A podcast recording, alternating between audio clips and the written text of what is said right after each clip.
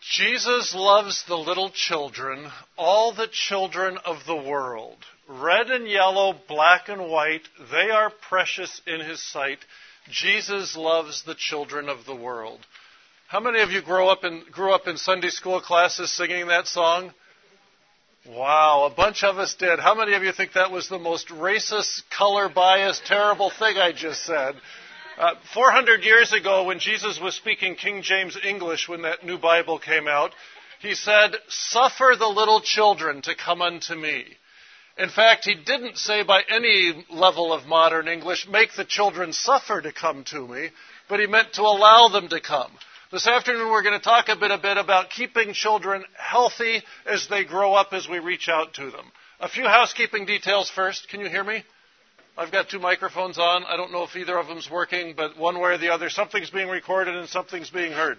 Some of you looked in this booklet to see where you're going. If you really liked the description of this session, come back Saturday morning when we talk about nutritional research because somehow the descriptions got put in the other place.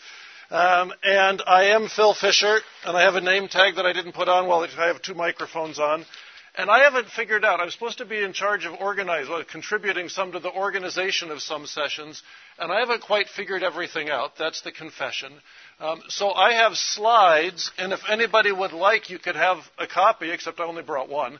Uh, but I could give you an electronic or mail you or whatever kind of copy. And we're going to refer to an article that's not quite published yet, but I could give you a pre publication copy of an article that covers most of the medical facts we're going to be talking about in the next hour. Um, does that make sense to everybody? My email address is there. If you want a copy of the slides, there are a bunch of pictures that won't fit in an email file, uh, but you can see me sooner rather than later if you want to have the pictures. It is really fun to be here. I feel like it's family time here. I come in and I see Paul Kabanga, a pharmacist I worked with in the Congo when I lived there 20 plus years ago.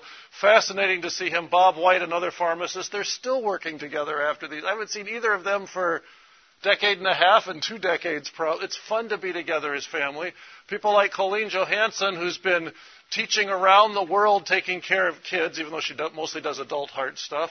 Russ, a pediatrician from Togo, Angela, a pediatrician from Pakistan, Andrea, a pediatrician from South Carolina, of all places. This is like old home week for me coming to see people.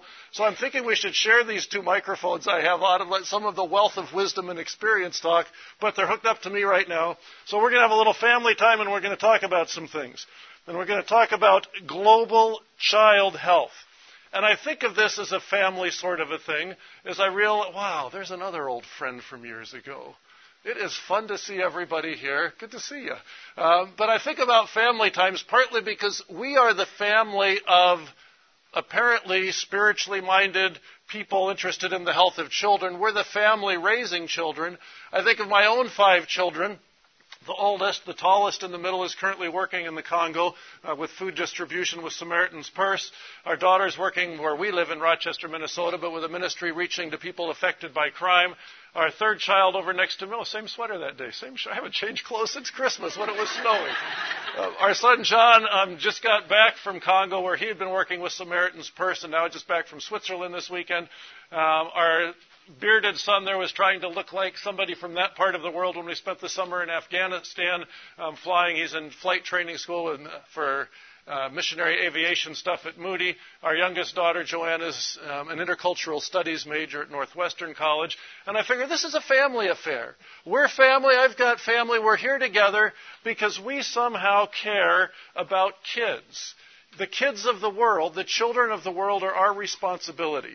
So we're going to talk a little bit about a big view of things as it relates to our collective responsibility to care for the children of the world.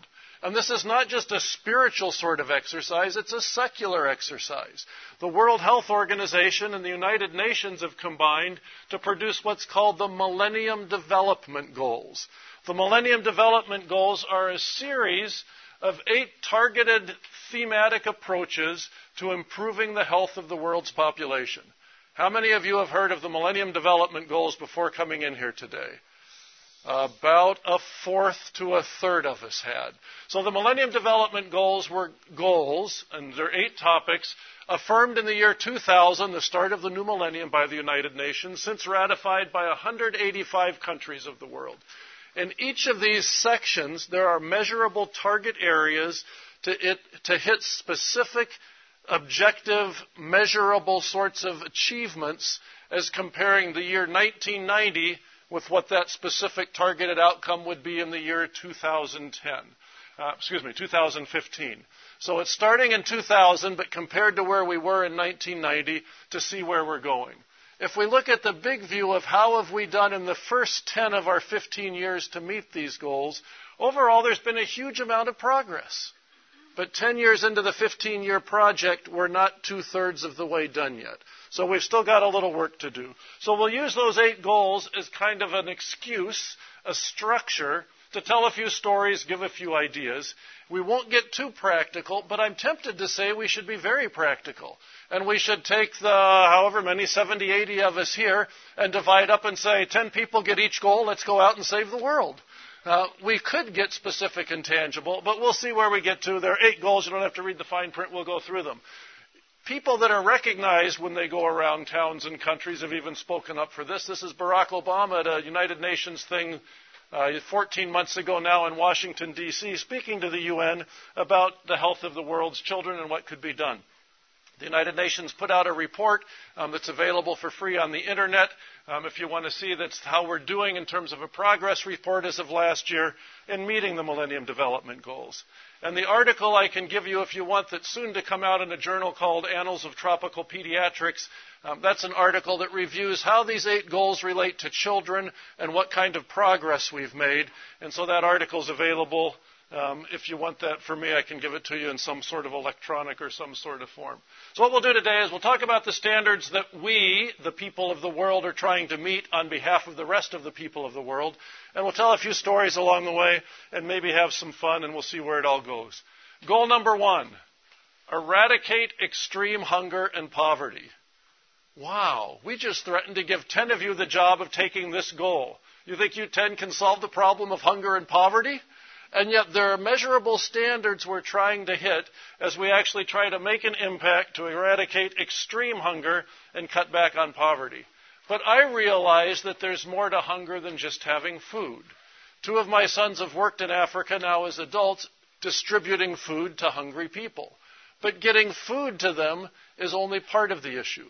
I thought of this when I was in the Horn of Africa each of the last couple of years, but I was making rounds on one side of the hospital ward about bed number eight, and I looked over toward bed 10. I thought, that's really nice. The father son visiting surgeons here taking care of patients. So I took this father son picture, not noticing till I showed the picture to some friends of the father son that, of course, we had the bodyguard with the AK 47 in between us because you can't walk through the children's hospital without an armed bodyguard.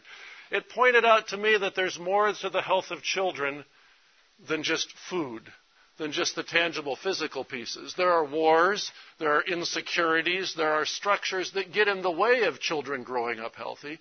And if we're going to deal with extreme hunger, and if we're going to deal with poverty, sometime we'll have to also deal with a problem of armed conflict and insecurity and greed and corruption and sin in the world uh, because it all relates.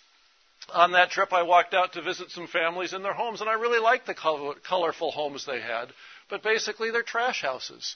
Finding things that you can use just to make tarps to piece by piece cover up your house and have some dryness inside. We're going to deal with pediatrics, child health to eradicate extreme hunger and poverty, but we'll have to actually go farther than that. So a couple of years ago, some people at the American Academy of Pediatrics asked me if I could help edit a book on global child health. That book ended up coming out last month, and I thought that'll be fun. I know lots of smart people. I can get them to write chapters. Andrea wrote some chapters for this book. She wrote a lot more than I did. But I struggled to find anybody that could write the, book, the section on malnutrition. And I realized that hunger and malnutrition are a problem for kids. I've worked overseas for years. I've seen the problem. I've taken care of malnourished kids, and I feel like I don't know what I'm doing. Taking care of malnutrition is really hard. And I thought, this will be good. I'm going to get somebody good to write this chapter so I can learn something. And everybody I asked to write the chapter turned me down so I had to write it myself. That was not going to be very good, but along the way I met some people, the key person of which is teaching in another session at this conference, and We can't tell you his last name. It's not in the program because somehow that's confidential for the place that he's working. But anyway, uh, so I realized he's out there on the front lines in a rural, struggling part of Africa solving malnutrition. I visited the hospital where he works three years in a row. And once there were hardly any kids in the hospital, and there were lots of scrawny, malnourished kids around the community. The second year, it was full of malnourished kids getting better. And the third year, there were a few malnourished kids, but there weren't that many in the hospital, and there were hardly any on the streets. In three years, he had turned around the level of malnutrition in a whole community. So I had, had him write the chapter, and so there's something useful in that book because it's there. What's our goal with dealing with extreme hunger and poverty? Some of the specific strategies. Nobody really wanted to read the top line on this, I don't think, did we? Um, we play. This is why we need engineers in the world. So, if we are going to follow the United Nations goals, that's why we need orthopedists for when I fall. Uh, now we're crooked.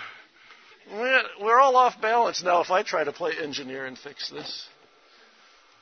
So, anyway, the top line is supposed to say eradicate extreme hunger and poverty. You've seen that. Seen that. Part of the goal is to cut in half to have the proportion of hungry people in the world. If we look at how many people in the world are hungry by official definitions of hunger, in 1990 it was 46%. Five years into our 15 years to hit the Millennium Development Goals, it was down to 27%.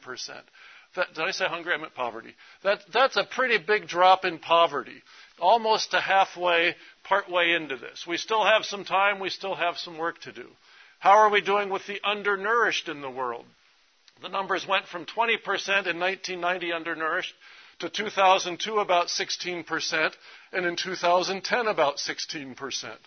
Oops. Little drop, plateau, and not much progress. If we look in Asia and South Asia, um, about half of the children are undernourished.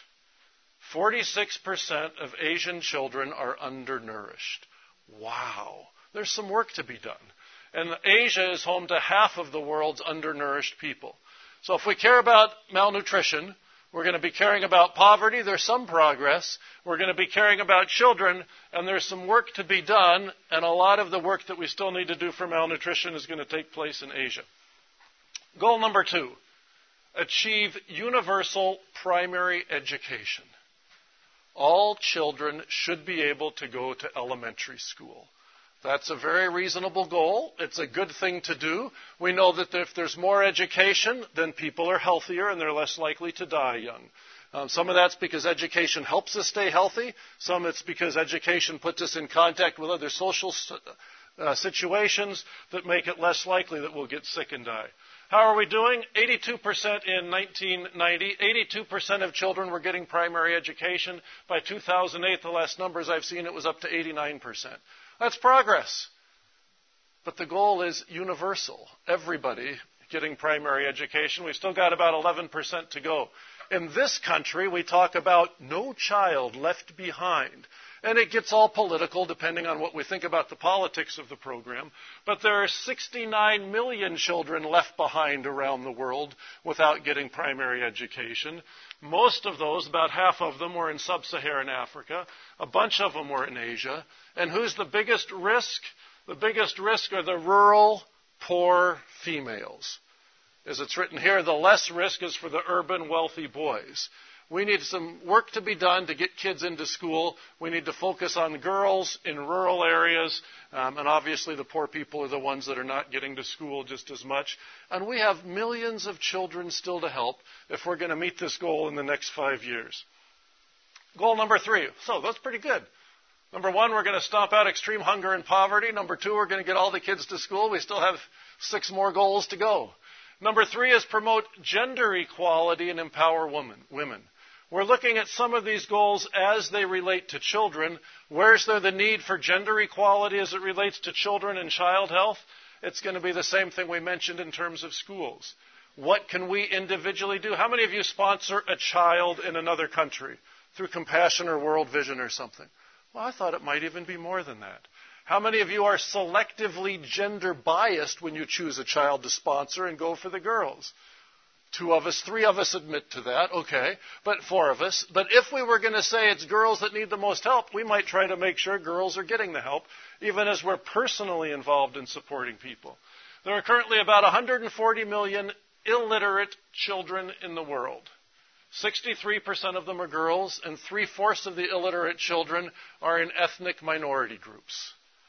So whether it's me choosing where to have my compassion money go to sponsor a child, or whether it's me choosing where as a pediatrician to put some efforts as I go overseas, or whether it's me saying, wow, next time I go to Congo, that would be next Monday, next time I go to Congo, I should make a visit to an elementary school and I should encourage people to be in school. There are practical, tangible things each of us can do in our homes, in our lives, and as we travel to make a difference around the world. Girls are not getting as much education as boys. For health reasons, for social reasons, we should do that. Number four. Everybody with us so far? Comments or questions yet? Number four, this is where we get pediatric. How many of you are physicians? Keep your hands up. How many of you are planning to be physicians? Ooh, nice. Uh, your hands down. How many of you are nurses or planning to be nurses? And how many of you are proud to be other? Okay, very good. Nice, nice, nice. Some of the others, what kind of things are you into? Motherhood, pregnancy, nice. Husband's a med student. Wow, she works harder than all the rest of us. All right. Uh, what are some of the other others? Nurse. Oh, that's very nice. So you're kind of everything. Good. All right, so we all have roles that we can play, and when we get to the tangible clinical medical stuff, reducing child mortality is going to be a big job for us. We don't want children to die. Sadly, when we talk about the health of the children of the world, we're still talking about the risk of survival. And the fine print here is just a little reminder from a publication saying that worldwide there were 11.9 million preschool children that died in the year 1990. Uh, in the year 2010, there were 7.7 million preschoolers who died. That's fantastic. Four million fewer preschoolers died just 20 years after trying to start doing things better. There's good news. Four million fewer children died before preschool. There's bad news. Nearly 8 million are still dying every year, almost all of which are preventable deaths. There's work to be done, but thanks to the United Nations, or thanks to God working through the United Nations and some of the rest of us, um, there is progress being made. There are articles being written in medical journals about the countdown to 2015. How are we doing as we wait till the end point of these Millennium Development Goals? Taking stock of child survival. Um, there's progress being made, there's attention given to it, and people are getting strategic with, as this headline from the journal Pediatrics says, Global Initiative for, for Improving Hospital Care for Children. Not all children die in the hospital, but a lot of them do. If we improve hospital care, children will be more likely to live, and other children will be more likely to go to the hospital when, they, when they're sick because they know they might live. How many of you have already worked overseas? That's fun. About half. Let's see the other hands. How many have not? Okay, half of you aren't voting. Okay, anyway. So the majority of us have already worked overseas. Some of you might see countries where you've worked. Looking at progress, there are a couple of things. The numbers in detail don't matter unless you're one of those people dying. Uh, but what's the under five mortality rate? That means out of a thousand healthy live born babies, how many don't survive till preschool, till kindergarten, age five? So in China, there's been huge progress from 1990 to 2010, from 40 out of 1,000, 4% to 1.5% not making it to school age. That's fantastic, but it's still a lot of people not making it. Uh, Bangladesh, again, fantastic. Cut it by about two thirds. India's cut it almost in half. Mali's making a little less progress. Um, Thailand was doing a lot better before and is doing a fair bit better now. Uh, we can see different progress in different countries meaning that some countries are making progress, the rest of us can learn from them. If a country like India is, well, let's say the country is Thailand has cut it down, or uh, Bangladesh has cut it down nicely, what can India learn from Bangladesh? What can Mali learn from all of them? Similar countries that have places to go in terms of improvement to help more children survive. 99% of the under five deaths occur in developing countries. Tragically, some children die in this country, but 99% of the under five deaths occur in developing countries. That's seven and a half million preschoolers dying every year. This is tragic and this is sad. Since we started talking, Dozens of children have died preventable deaths around the year, just in the 20 minutes that we've been talking already. But some countries, we mentioned uh, Bangladesh, um, and here Liberia, another example. Some countries are making progress, and we can learn from them. So, what are the major problems that are killing kids?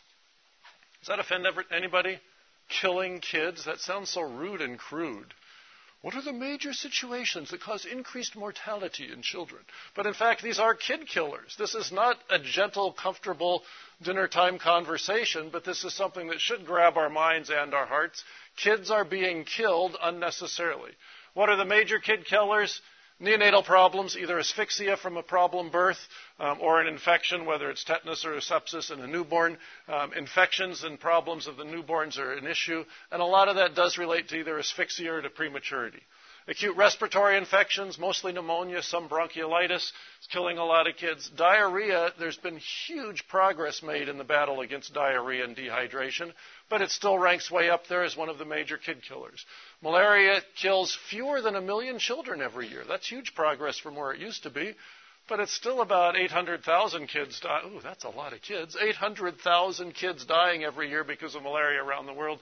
Measles kills about 700 million around, sorry, 700,000 around the world. Injury is still a problem. AIDS is an issue, but not as much. And malnutrition, goal number one, malnutrition contributes to two thirds of those deaths.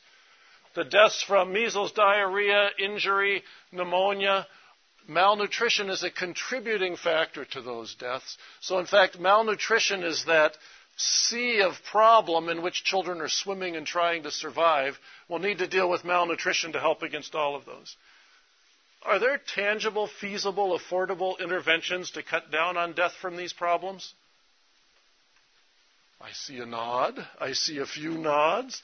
Indeed, there are. We can help the neonatal problems if we would get better prenatal and delivery care to women. Even pediatricians care about the health of pregnant women, um, partly selfishly for the child's sake. But getting better prenatal and delivery care will help.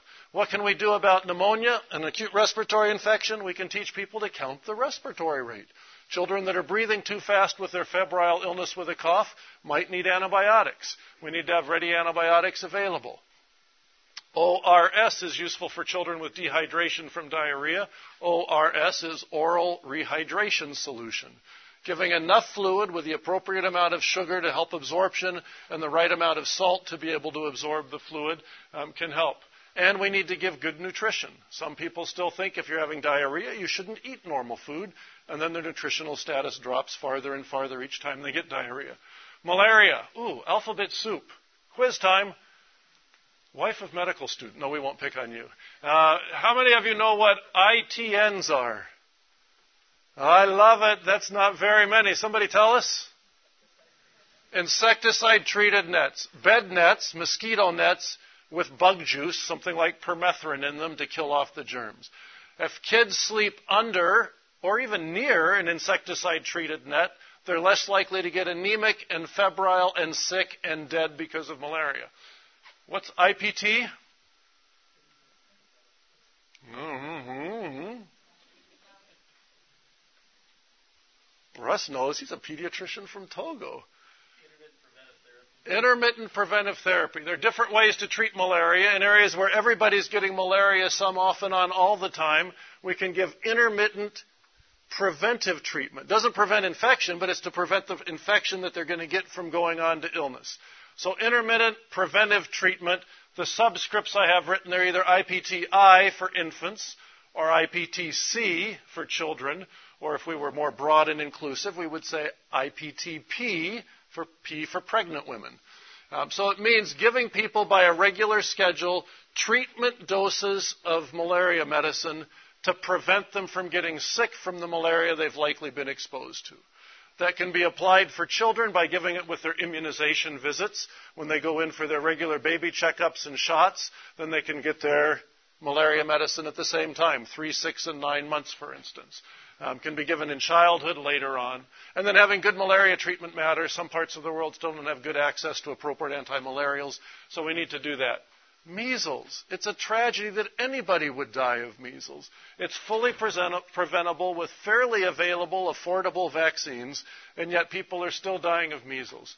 Injury is still a problem. Different places have different sorts of injuries. In this country, children die of injury because somebody else chose to drink while they were driving or not stop at a stop sign, or somebody chose to be too busy to put the child in an appropriate safety seat.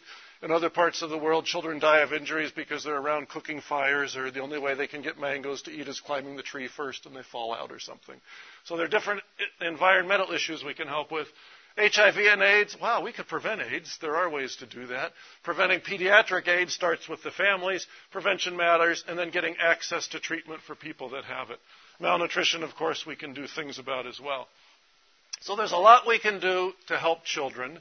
But one of the other things we can obviously be doing to help children when a lot of the children are dying because of neonatal complications is to move on to goal number five improve maternal health we need to help women stay healthy. And whether we're going out to a community in a poor village and doing prenatal checks at the doorway to a woman's hut, or whether we're seeing them in a clinic, we need to provide accessible prenatal care to women so that they can get appropriate care during pregnancy. Childbirth is dangerous. There are about a half a million women who die because of pregnancy complications every year. Are we starting to glaze over with statistics? That's a lot. That's a big number. That should be painful. Think of the joy. I'm not going to pick on anybody that looks pregnant sitting in the second row or anything, but think of the joy of anticipating childbirth. That's fun. It's wonderful. And to realize that half a million women every year don't survive their pregnancy. We need to do something about that. There are things that can be done. Um, the problems are either bleeding or infection or obstructed labor or medical things like hypertension that come up.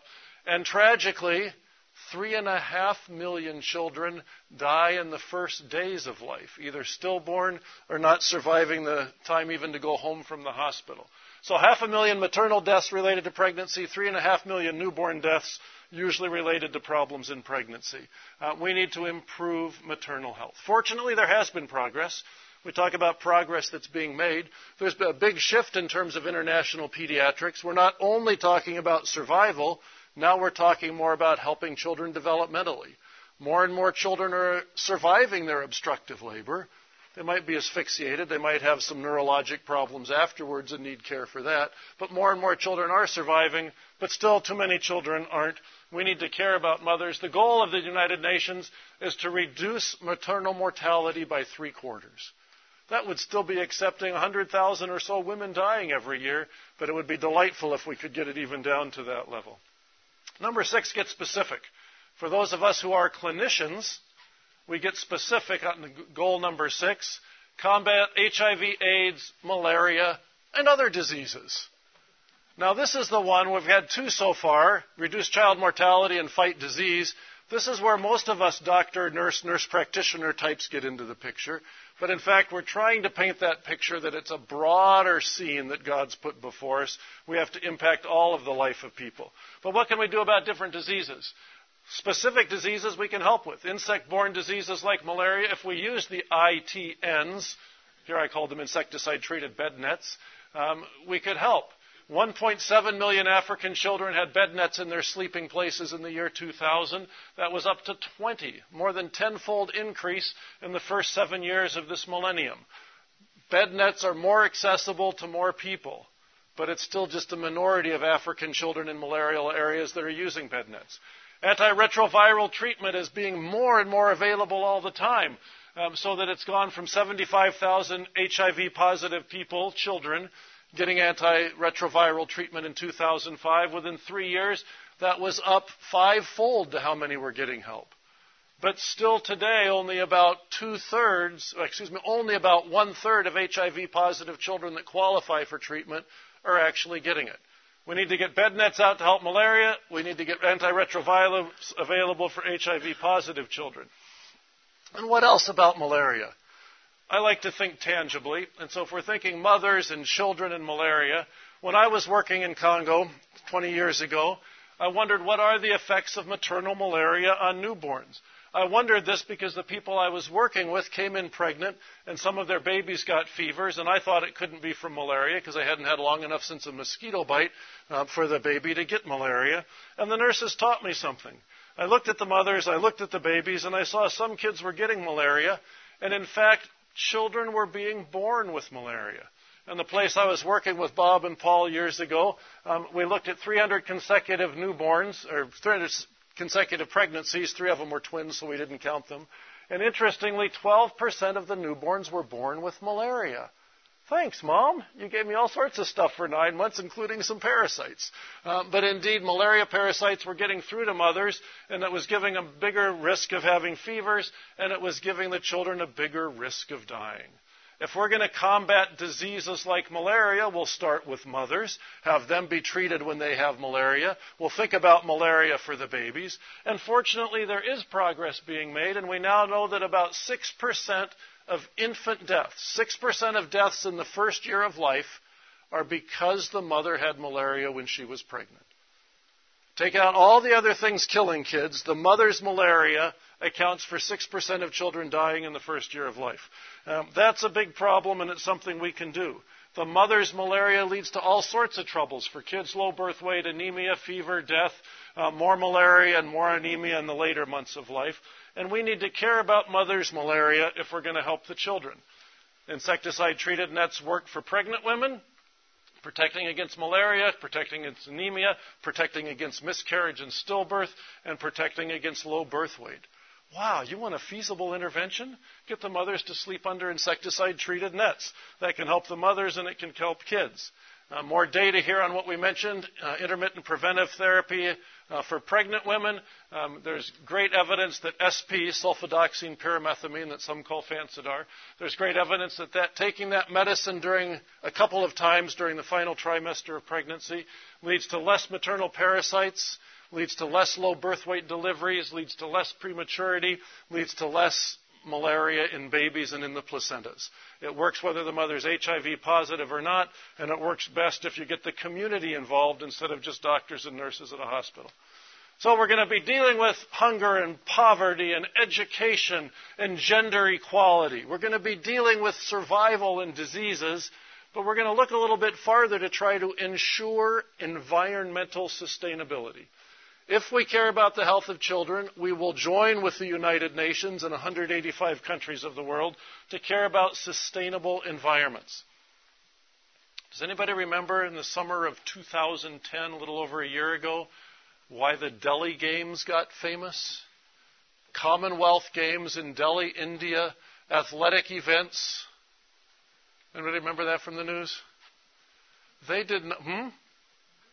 Pollution and the pollution was in the hotel rooms and in the water supplies. The athletes from other Commonwealth countries were going to India and they said, We can't compete here because the water's not clean in our hotel rooms and the bath water looks dirty. We will not compete in India. And some countries pulled out of this great athletic contest because their hotels aren't nice enough for us. That's a real problem for athletes. And my pediatrician's heart was crying and saying, that's a real problem for the millions of children living in that city who equally don't have clean water to bathe in, adequate water to drink, adequate sanitation, or adequate international groups advocating for them to get more help. Um, so the Delhi Games reminded us that not all of the world that we might want to go to is going to be perfectly clean. We knew that. So how are we doing with safe water? One of the goals of ensuring environmental sustainability is to cut in half the proportion without safe water. There's been success. If we look at the numbers already two thirds, 10 years into trying to meet the Millennium Development Goals, we've already made that. We've cut in half the number without safe water, meaning we've improved how many do have safe water in North Africa, Latin America, and different parts of Asia. But we still have an opportunity 48% of people living in developing countries still lack adequate sanitation. If we care about health of people, it's not just drugs and diagnoses. Some of that's going to be water. Andrea's there. She works on a water project in Central America. There's a lot we can do to help with that. Number eight, Millennium Development Goal number eight says develop a global partnership for development. A politician's wife who became a politician once said, It takes a village to raise a child if we're going to talk about helping children, it's not going to just take a village, it's going to take teamwork, multinational, multidisciplinary, multifaceted teams partnering together to work towards development of populations and systems around the world.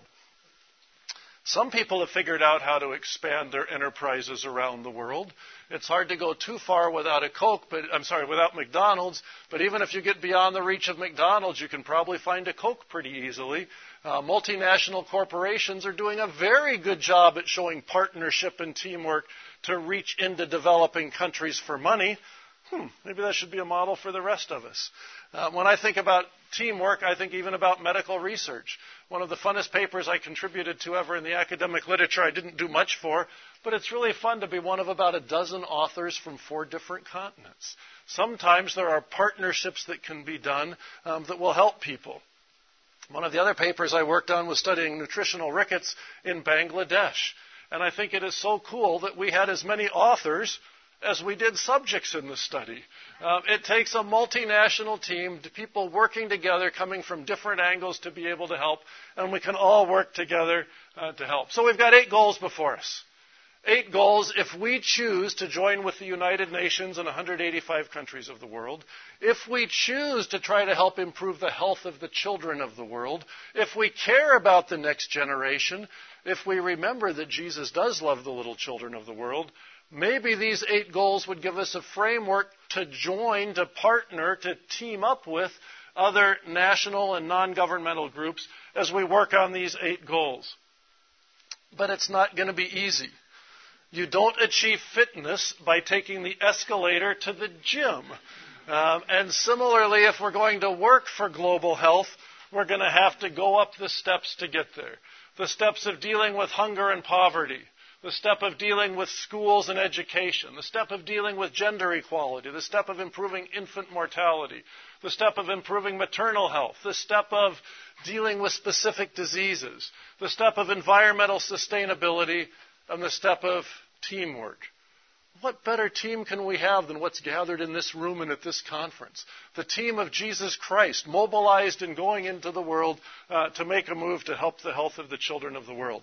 I happen to now work at an institution in Minnesota where the founder, Will Mayo, used to say, We have two goals in medicine. And if he had been a nurse, he might have said the same thing for nursing. Our goals are heal the sick and advance the science. We can do it together by learning new things, by applying knowledge that we already have, and putting it toward the good of children around the world. Uh, so that's where we can get to, and that's where it can all go. And I am guessing in our final eight minutes that there are probably some comments, questions, rebuttals, or if not, we'll just divide up into eight groups and then go out and conquer each of these goals in the next few days. Comments or questions? Yes, Tom. Ah, that's the competitive spirit. If we would include ab- abortions in the United States, we'd rank right up there with the rest of them. Yeah, these data are from government sources that are data of infant deaths related to live births. Deaths of preborn children were not included in that. Um, and yes, you've raised a whole other big issue of lots of conceived, growing preborn humans um, that aren't seeing the light of day. Um, very good point.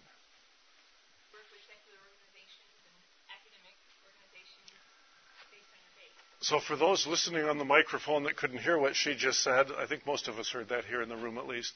Um, she says that she works in an academic medical center in this country, but she's enjoying these days because she's here at this medical missions conference. Then she's going to a global health educators conference, and this is a special time. But she's asking the question what ways can a faith based sort of group work with an academic group, and how can it all combine together?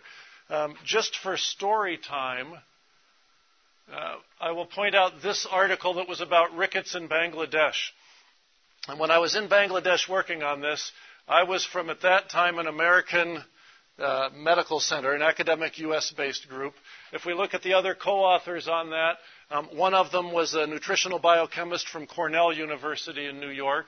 One of them was a former campus crusader, now we call that Cru, uh, but working for a non governmental organization in Bangladesh.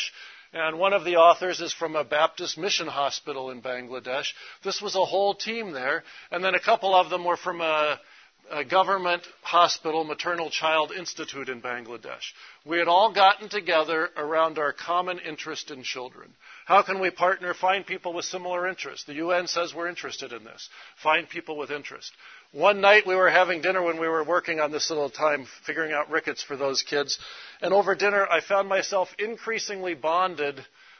Maybe I shouldn't say this at the microphone. Anyway, I found myself increasingly bonded to one of the guys that turned out to be a co author on this paper uh, because he was really committed.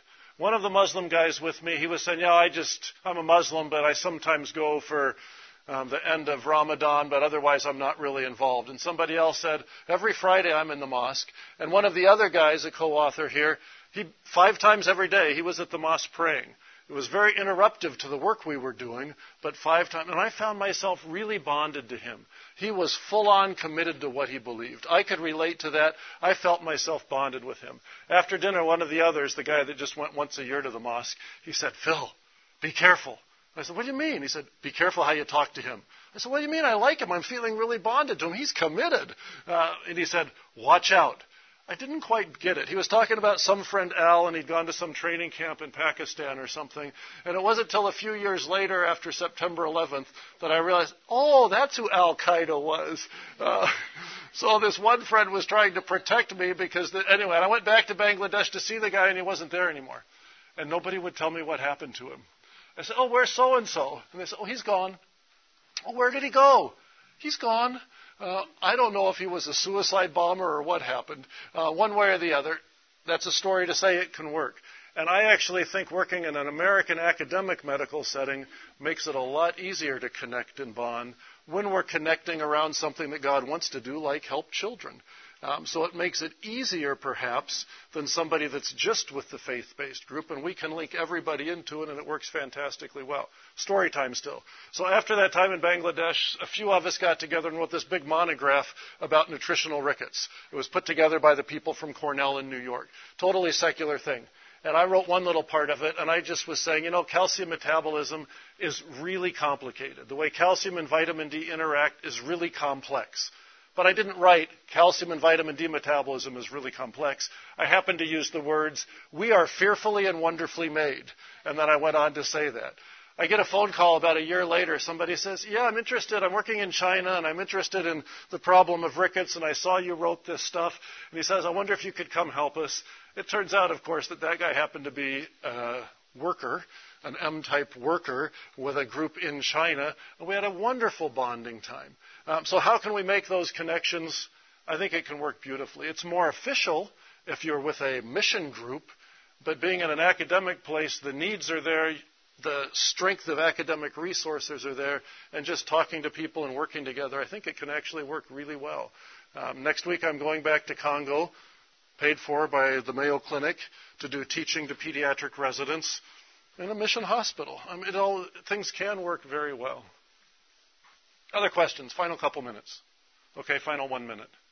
Yes. Um, so her comment for the microphone.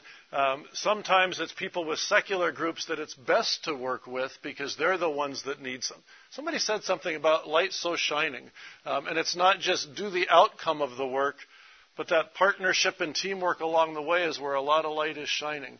And who would think that we, people don't say, I'm going to be a missionary to wherever you work, to academic medical center. That could be considered a pretty needy group. You're already there. God's put us there. And I look around this room and see people that have already infiltrated for the kingdom, all sorts of other places, secular, academic, this country, other countries. Um, there are great ways that God wants to shine for the children, for the workers along the way, and everybody. It's 5:15. We're going to stop. Um, I'm available if anybody wants copies of anything. You can email me or let me know. But thank you all very much.